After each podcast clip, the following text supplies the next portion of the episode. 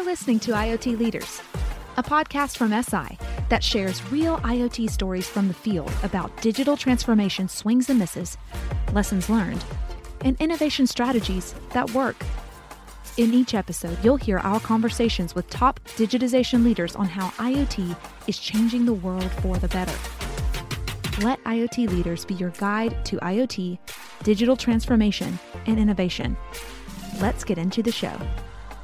Hello and welcome to the IoT Leaders Podcast. For those of you who perhaps have not listened before, this is the podcast produced by Eseye, the company that I run. My name is Nick Earl, CEO of Eseye. It's a podcast that attempts to demystify and shed some light on the complexities of IoT and how what are the best practices uh, to become successful and each podcast we have a we have a guest and this week i'm delighted to welcome matt hatton uh, who is the founding partner of a company called Transforma Insights and so uh, matt um, uh, welcome welcome to the iot leaders podcast Thank you, Nick. Delighted to be here.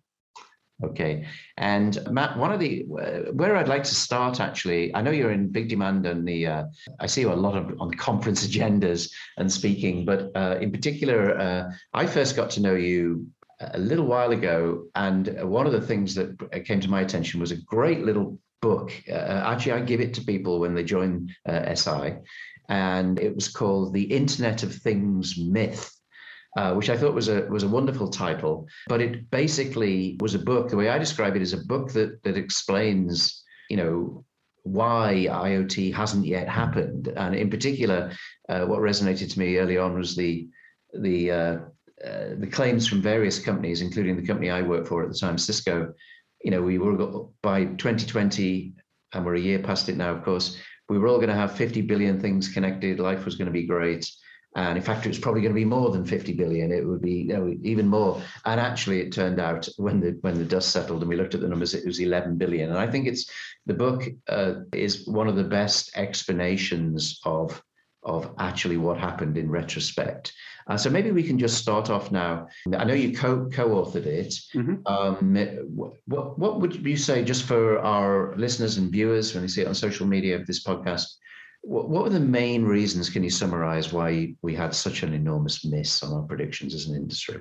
Yeah, I mean, the, the starting point you've got to go back to a little bit is uh, whether 50 billion was a reasonable target or what the expectations really, really should have been. And actually, as someone who was doing market forecasting in around about 2011 of the IoT market with my previous company, Machina Research, we didn't think it was going to be 50 billion devices. So, so there was kind of a expectation yes. uh, gap a, a, little bit. So we we pitched it around. I think 12 billion was our was our first well, that was pretty... back in 2011. Not not bad, not bad. That was very um, good. We'd we'd say the figure now is, or the end of 2020 was around about nine billion. I think so, okay. something like that. So you know, I think we were we were pretty pretty close. But back to the question, I mean, it's still a still a valid question in terms of okay, well, uh, against those expectations, why did we not uh, quite see the the take up? And, and more importantly, for me, it's not necessarily about about numbers of devices. It's the it's the impact people were talking about how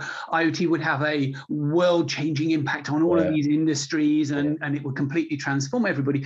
And and that has happened in in in some cases. Some cases, yeah. But but also hasn't happened in a lot of other cases. Now you you can look at things like uh, on the consumer side of things, there were some some terrible business models I mean, things where you'd get your connected garage door bricked if you didn't uh, comply with with terms of service, or you you've got uh, situations where something that you used to buy as a as a piece of hardware and own forever, you're effectively going to a subscription model for lighting or for music or for, for any number of different things. And is that really uh, the best user experience for, for, for, people who are used to having something that would just work constantly for the lifetime duration of the, of the device?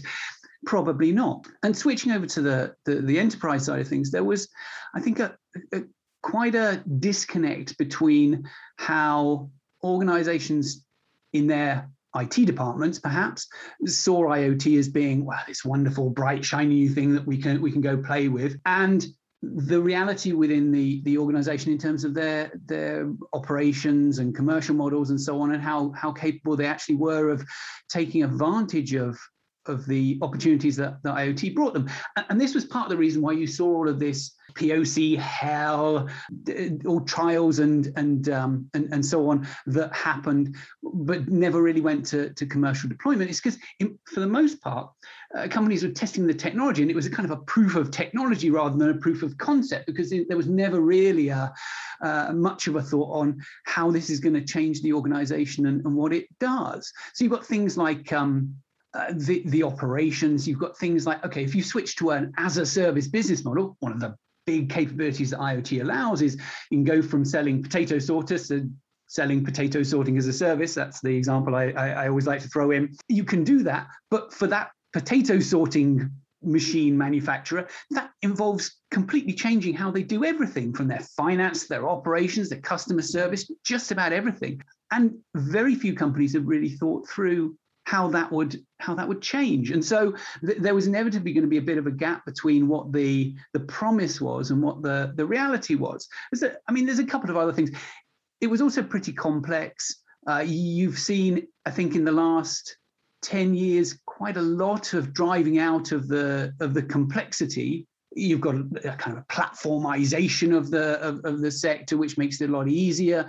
You've got more technologies available that are more appropriate for IoT. I'm thinking about particularly some of the low power wide area technologies, uh, but in 2011 they maybe didn't exist and, and maybe there was an expectation that they would appear and be much more widely deployed and used than than as it happens they did so you've, you've got you've got all those sorts of factors I and, and and if I if I uh, by the way just as an aside um in my previous lives one of my previous lives previous careers uh, I was at um, uh, Cisco and was actually running the unit that was uh, tasked with doing the change management across the company from transactional box selling essentially mm. to annuity. And you're absolutely right. The biggest issue was everything changes. I mean, mm. your finance uh, system has to change, your operations system has to change, how you pay people, the job descriptions, your budgeting process. I mean, mm. uh, well, you, it is just so fundamental,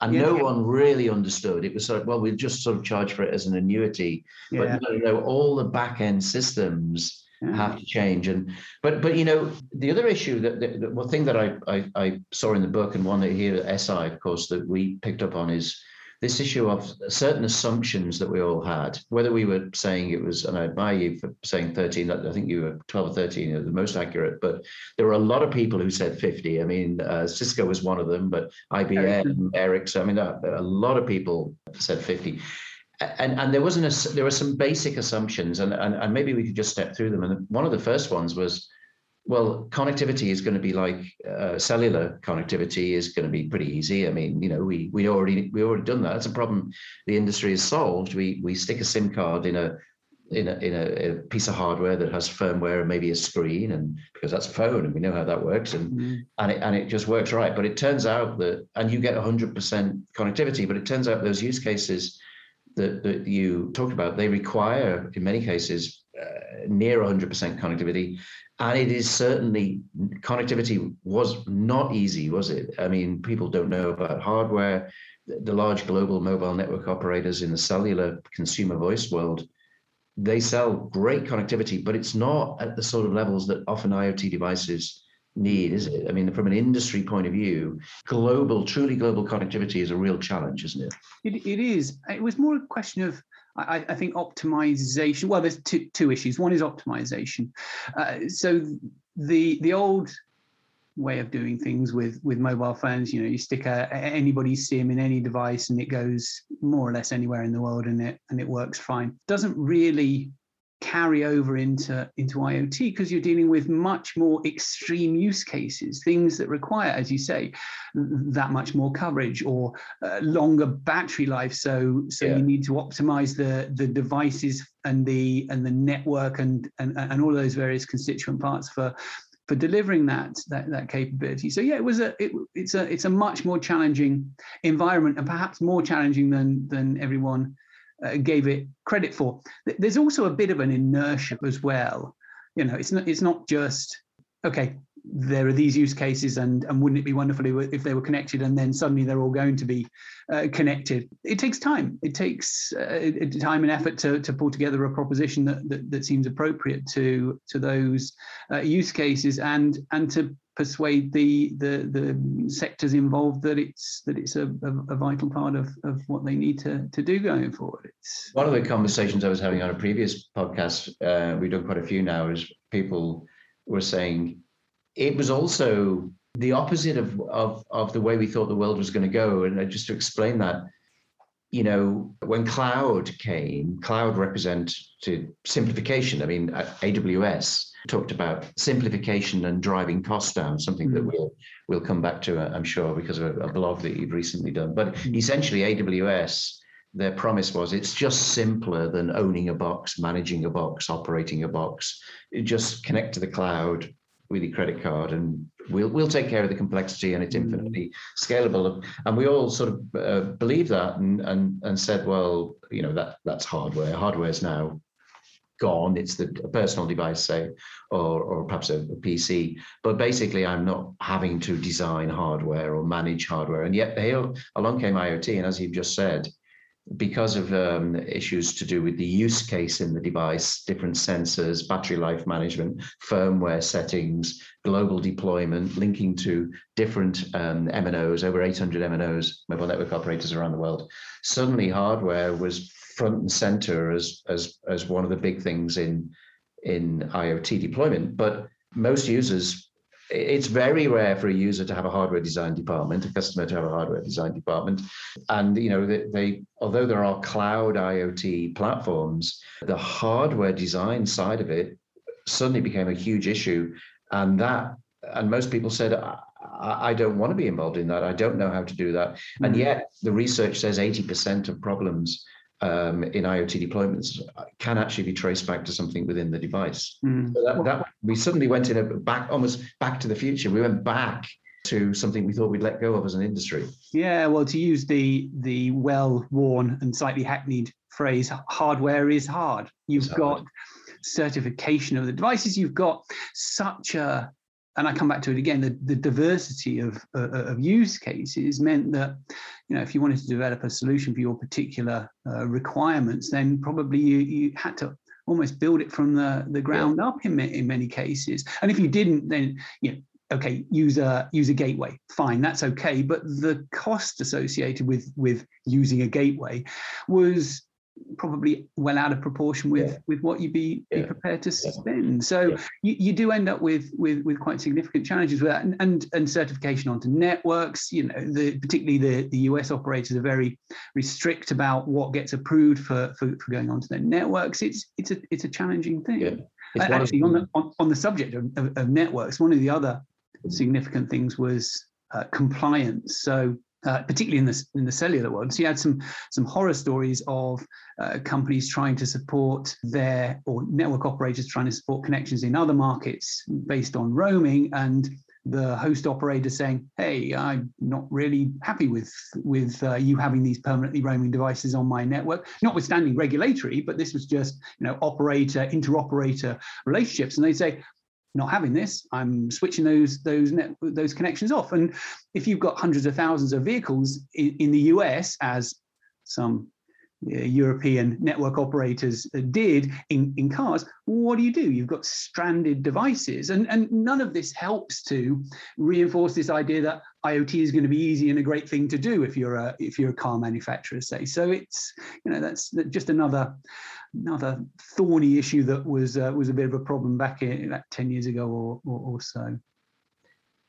yes actually it was that was one of the reasons um, I, you know I, when i joined Eseye to be ceo I they said to me, oh well, we do this, you know, ubiquitous global connectivity, but we we've also got this team of people over here. And I said, well, what do those guys do? And he said, well, that's our hardware design um, mm. team. And I said, hardware design team. You know, I'm what sort of an old-fashioned concept is that? And actually, as you just said, it turned out to be incredibly um, important because the, the, the devices you can't use a gateway. Often it's just too expensive, it's physically too big, it's not right for the use case. Mm. You have to put connectivity into the device, uh, security into the device, that get the firmware settings. And as you say, the certification is different. I mean, even in the US, uh, the way uh, you know AT&T uh, with GSM her- heritage, Verizon with a CDMA heritage, if a device wants to go between one and two, you're now connecting to networks that have different requirements. Mm. And so that that just that that one thing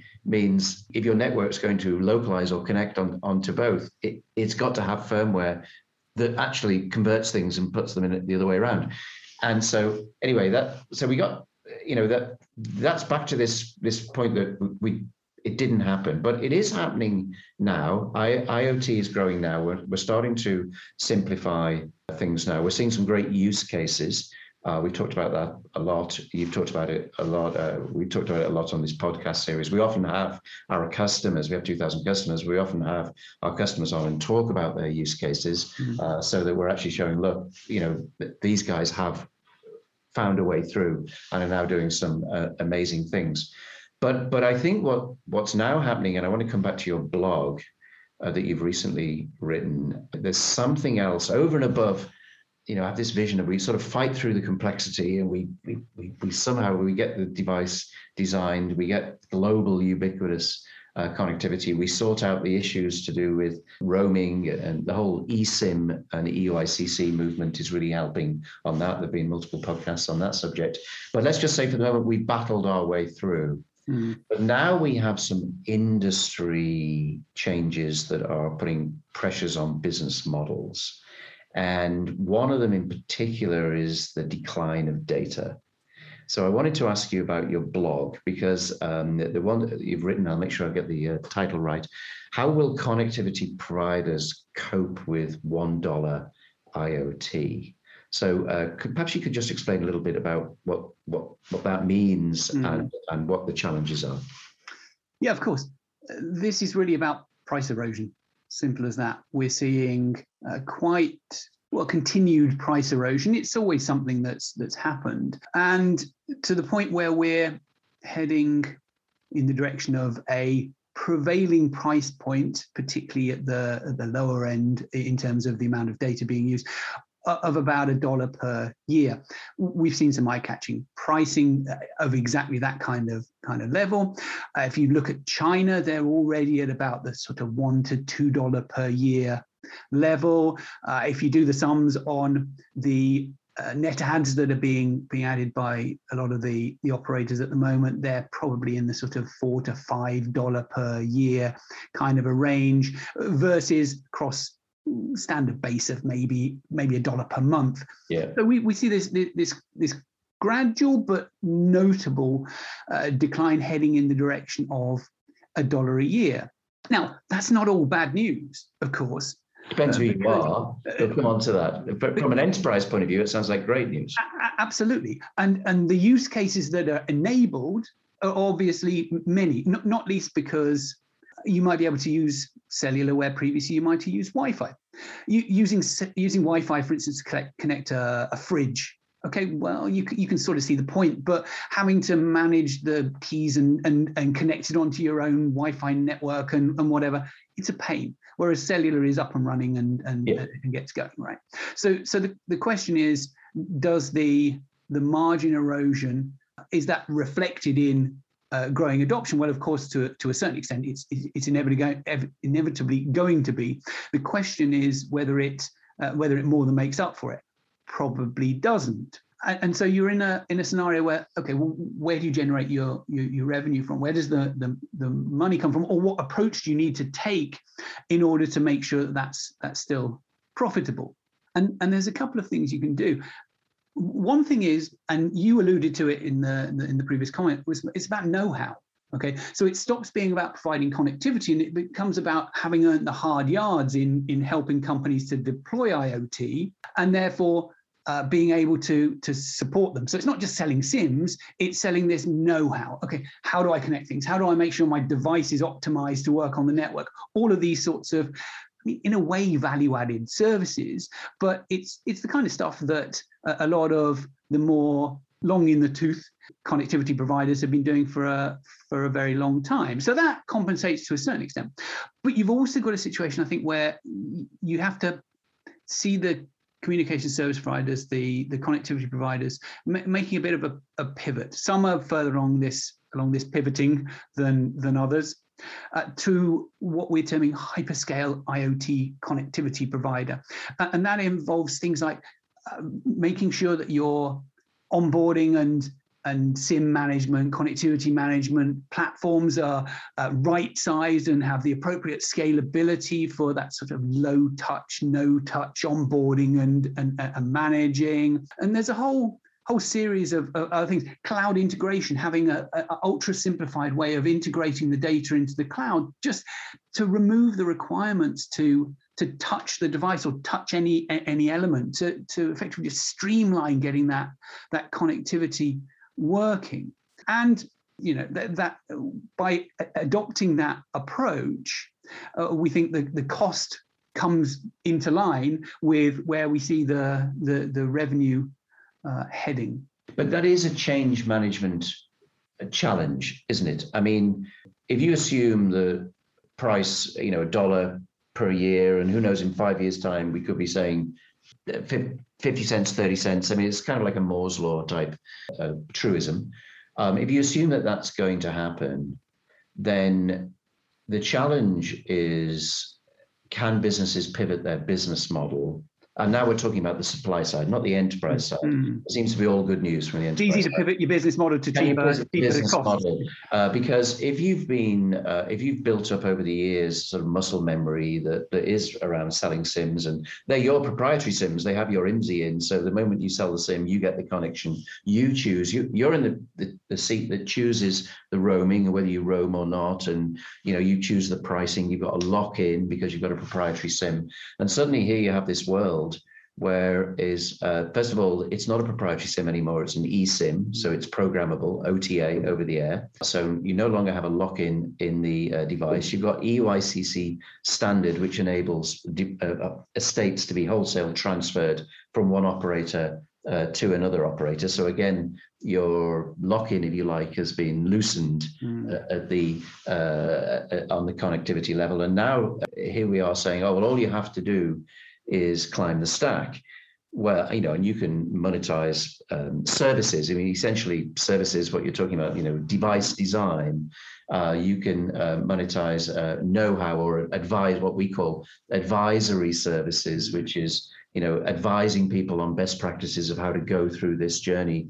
And what you're what you're actually saying is is is, but there are companies who will just be the kings of low data, mm. um, and they will they will, um, you know, the AWSs of data, if you like, uh, but they they they will absolutely drive this price down, and you'll see a bifurcation between. It seems to me that what we're entering into is a bifurcation between volume and value, mm-hmm. um, and and that bifurcation is can be broadly categorized as platform and services on the value side, and uh, things like security, which which I want to come up back to in a minute but volume is almost like data and choice of data and uh, which eSIM uh, gives you the ability to switch uh, the and EUICC the ability to switch provider. So do you see that that world that I'm describing making making sense? A bifurcation into volume and value, uh, almost like an uncoupling of the data and the platform, mm. and and enterprises as such take control of the value side of the equation and then you have um, a challenge for um, MNOs and MVNOs, uh, IoT partners, how quickly they can move up the the value stack. Because if they can't, they're going to get eaten essentially from the bottom by the by the volume low cost guys. Yeah, you you can sort of think of it as a uh, you sell the connectivity, but what you're really trading off is the other things that you that you layer on top of it. And and there will be then there's a lot of those. You you look at okay we talk about communication service providers as a as a homogenous block but actually there's a whole load of different approaches. You think yeah. of somebody like orange. Okay orange has orange business services. They provide a lot of systems integration consulting you know very heavy stuff. And the connectivity piece is more of a support act to that if you if you like. And sensibly so. They've said, you know, our our focus is probably more on doing that consulting piece, the bit that that um, that where we can add the value and we can we can differentiate ourselves, rather than the rather than the pure play uh, connectivity. And the the I think you're right about the, the the the bifurcation.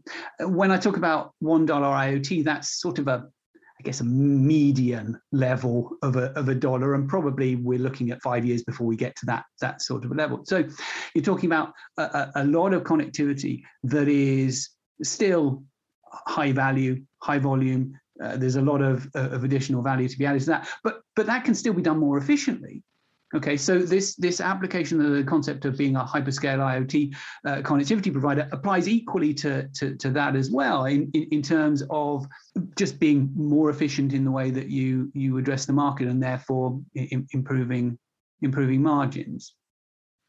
If I'm a an MNO mobile network operator, as I say, there's 800 of them, and I know uh, a lot of them watch this podcast because I get LinkedIn messages and uh-huh.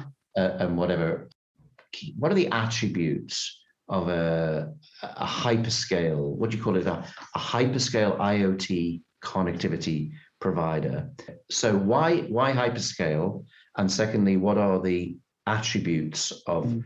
uh, of that uh, as compared to what they how they are and, and, and how they go to market today? Mm. Why hyperscale?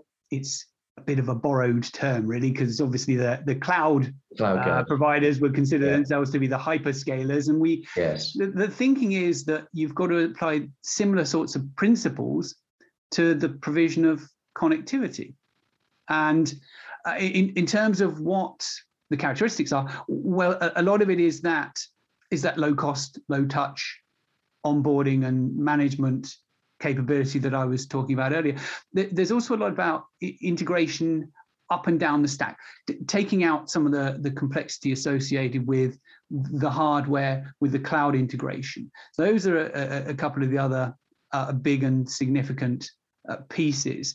So, for instance, we discussed okay it's very complex to get your your hardware developed and optimized for the for the appropriate device well with uh, the, the there's an increasing move from a lot of players to integrate that hardware piece into the into the proposition have the devices pre integrated into platforms pre-certified those those sorts of of activities and in terms of the the hyperscale cloud the integration of the cloud well IoT will happen in the cloud, or rather, the application piece of it will happen in the cloud. And so, uh, the most critical thing is to have efficient delivery and and uh, um, management of that of that cloud-based data, which means that you've got to have the the sort of the plugs to to to push data into the cloud in the most appropriate yeah. way, almost to the point where you, maybe you go to the cloud provider as your as your first port of call, and then they say, okay, well these are the connectivity options associated with it, and and we're we're we're, we're pulling data, and actually you don't need to worry about the the, the connectivity. Yeah, the um uh, I have got a cloud background, uh, uh, as, as you're aware from my, my work at, at, Cisco running the cloud program, and the mm. and I do believe the lessons from the uh, the hyperscale they weren't called the hyperscalers for many no. years. We looked at them initially, saying, "What's going on here? They, they're not they're losing money." Of course, we didn't realize what the what the strategy was, but it was basically simplification and, and, and reducing pricing, very analogous. Mm. But um, what's happening is that the data, uh, what we found certainly was the the, the data, this issue of integrating the data from an IoT use case into your backend systems is so complex that in, in many cases, what people are saying is, I'm not even going to do that. I'm actually going to put it straight into the cloud. Mm. And then you get the, well, how do I do it? I mean, just at its very basic level, you've got data and you've got to convert it into MQTT messages. I mean, just that in itself is that, oh, well, how do I do that? And then how do I pay for it? Well, you pay for MQTT messages in capacity packs. Mm. Um, you buy, you know, 50,000 messages at a time from, in, in the case of AWS, uh, the AWS marketplace. And then how do I handle security? And of course, now you have a set of managed services that are like Device Defender for, mm. for, for uh, AWS that does that. And then you have to get the security certificate back in. And how do you do anomaly detection behavior? So it comes back, I think, to your issue of, uh, or your, your point about know how. One of the things that we did about two, three years ago when we saw all these issues and we saw how complicated it's it is for people. And we we saw the directions that, that it's going with the, the hyperscalers, the true hyperscalers beefing up uh, in terms of what they're doing and having a much, much lower uh, price per unit of compute. Data pricing inevitably going to come down. And still, when it does come down to this level, it's still way above what we're paying on our cell phones mm. for data. So, you know, it's going to come down even more. And then you look at all of the back end integration problems, and we realize that that what people actually need is is is advice. We call it advisory uh, services or to be a guide. You know, be a guide. It's actually one of the reasons that balloon behind my head. The idea is that you don't take a balloon up on your own. You go up in a balloon with a guide, mm-hmm. and they actually, you know, let you rise above uh, the problems and and take you to where you want to go. So we actually rethinked our whole company around advice and guidance and um, because to, because this was because people just don't know what to do, and and the stats that are bandied around about the number of IoT uh, projects fail are really scary. Mm-hmm. I've been at this, as you point out, at least ten years, um, and, and, of course, when IoT projects fail, it has consequences on people and their careers. So uh, we absolutely believe that that advice on a whole variety of areas, all of which, all of the ones that we we've talked about, is one of the biggest gaps hmm. um, in in the industry. And you, it, it isn't just standalone consulting help that people use. It's got to be advice in the context of IoT and in the context of what they're trying to achieve. Mm. So what you you get is that you know there isn't any such thing as a connectivity uh, company. You you almost need a consulting hardware connectivity blend mm. as a company to actually help people go through this journey, but it is going to be tough, isn't it? Do you, do you think if, if I go back uh, in my career, whenever there was a big change like this, a business model change, I remember when software was sold on a per license basis and it became SaaS. And um, what happened was the model got adopted, but there were casualties. A lot of the companies that were selling software licenses, enterprise software, didn't make the transition. Mm. Um, they just couldn't. Their financial model you know, you, you can't go from collecting the money net 30 to collecting more of the money, but over a three year period, their financial model collapsed. Mm-hmm. So, do you think, Matt, that everybody will be able to make the transition? I mean, there are 800 MNOs, most of which aren't doing, you mentioned Orange, mm-hmm. but most of which are not doing what you say. Mm-hmm. Apparently, according to one research report I read, there's a thousand people who claim to be an IoT company. Mm-hmm. Mm-hmm. Uh, so there's no shortage of people who say I'm an IoT company that's not an MNO. Do, do you think there's going to be a, a lot of casualties uh, as as these uh, issues, as data drops, interoperability arrives in terms of eSIM and EUICC, and people have to move from uh, volume to value? Casualties is a bit of a, of a difficult thing to to to define uh, uh, for a start. Okay, so you think about for MNOs, network operators, okay, there's 800 of those, but for the vast majority of them, IoT isn't more than one or two percent of revenue. It's less. than, They don't even declare in their financial results. Exactly. So, so, realistically, it doesn't make an awful lot of a lot of difference to the to the top line or the yeah. or the bottom line, really. But what you'll see is is with some a, a retrenching, uh, going much more to a wholesale model. I think is how we we describe yeah. it where they're the carrier, but in terms of go to market or any of the other the, the other additional cost items, they don't do much uh, other than work with MVNOs that maybe sell. Right. And that's part of this bifurcation that I was talking about. Yeah, they, they, won't even try. They'll they'll just they'll just make sure they're one of the there are a wholesale providers to the value provider.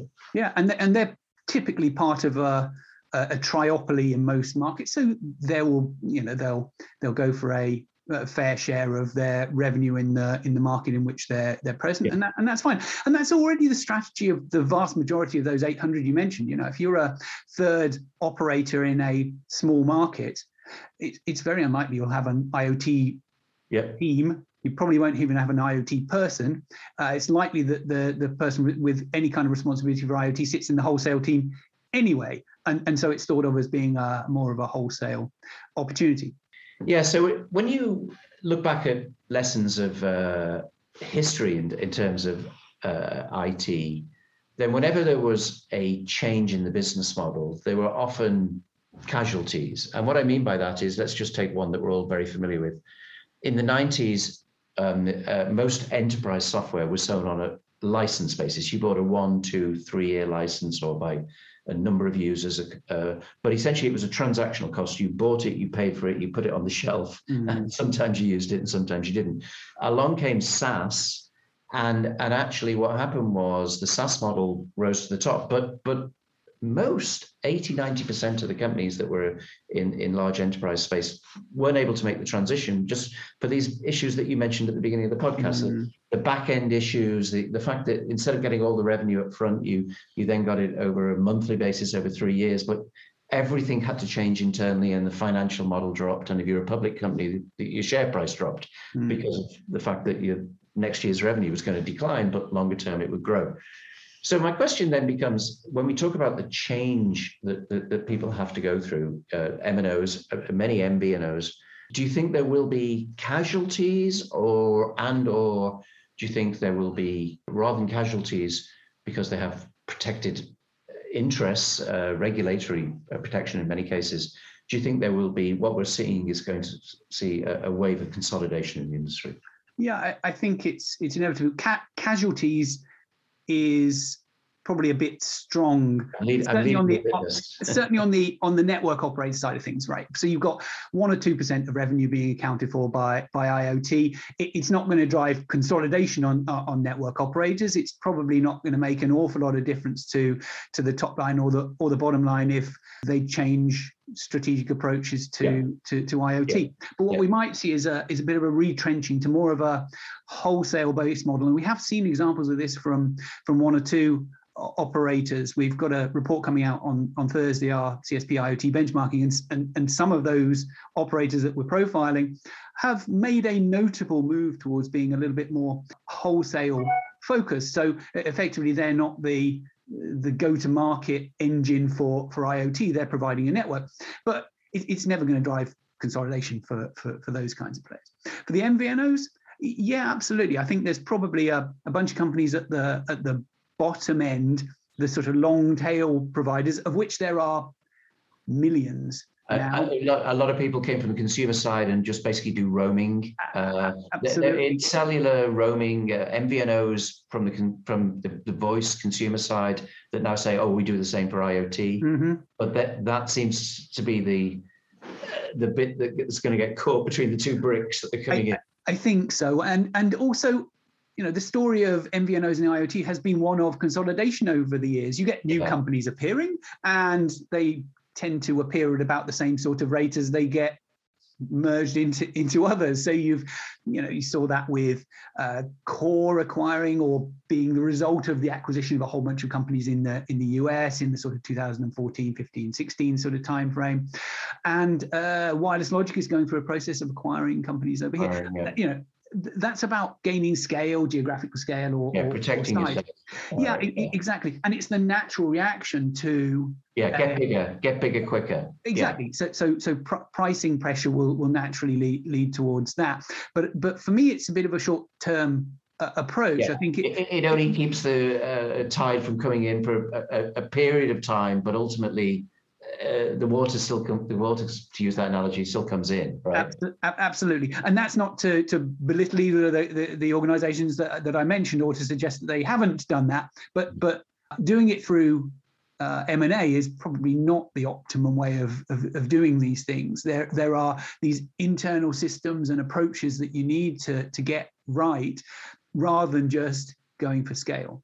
And, and I, I and just to finish, and, and we could talk for hours, but the not, it's actually interesting because the um, a lot of our podcasts are to do, as I said, with case studies or or or other aspects of the industry. This is more become a discussion on the future of the uh, of, of the IoT market and the players and what strategies they have to deploy. So it, it is one of those subjects that can go on for a long time. But I did mention uh, that I wanted to come back to security and my, our own view is that driven by things like eSIM, EUICC, the rise of the hyperscalers, the decline of the data. I mean, there's a lot of headwinds mm. um, which are coming in now. um, and the the attractiveness of IoT as a business case, because it really is attractive if you can mm get it right, and it really will disrupt and create a new user experience. Uh, we think that the bar has to be raised even higher. It's certainly something we're trying to do. It's, it's not easy, but it's something we're trying to do, which is to go and, and actually, again, learn lessons from the industry. And, and one lesson that I uh, just want to uh, refer to is that when that SaaS model did change that we were talking about, the IT architecture was fragmenting at the time and it was going to you know minis, PCs, mm. and cell phones, mobile phones. But what was happening is the threat perimeter was getting bigger. Mm. And so although the costs were coming down and the software was it's now available on an iPhone, it was available on a Samsung phone, etc. But what was happening is the security concerns were getting bigger. And so this issue of setting central policy mm. and deploying it to the edge started to become the biggest gating issue of whether or not these models were adopted. And, and the reason I mention that is, as Eseye, we've just published a report on uh, interview a few hundred um, users around the world of what are the biggest reasons right now for not implementing IT at mm. scale. A couple of years ago, and for the last few years, it has been this complexity uh, mm. that we talked about. Now, very clearly, number one issue is security concerns. Mm. The, mm. the the the um, the idea of, of having these devices, which in many cases are not protected, they don't have agent security software on them, but the idea of having deploying them at scale, people can easily hack them because often if there is a password on it, it's four zeros or something like that. Mm-hmm. Easily hack them and then tunnel in. And you've oh, you, by solving all these technical problems, you've actually built the tunnel for people uh, to hack you. Mm-hmm. And so um, one of the big differentiators, and it's not solved yet for the industry, but we believe is going to be a policy management with auto deployment to the edge, of which security is the, the main one, but, but security, compliance, configuration management, mm. a whole series of things, which is as the edge expands, we need to actually, we're going to see a swing back to the people in the center saying, unless you can show me how to do network level deep packet inspection, um, anomaly detection behavior, for example, I'm, I don't care how good the business value prop is. If we get hacked and they take all of our data, we can be out of business or, mm. or we can have a ransom Bitcoin attack or whatever. And so it's a subject for future, future podcasts, but I think we're going to see a, a, a, another abstraction of, of, um, of value, which is to do with enterprise value mm. CIO, CISO, CFO concerns, which for many is, is yet another change management uh, challenge because now you have to come across as an enterprise software company.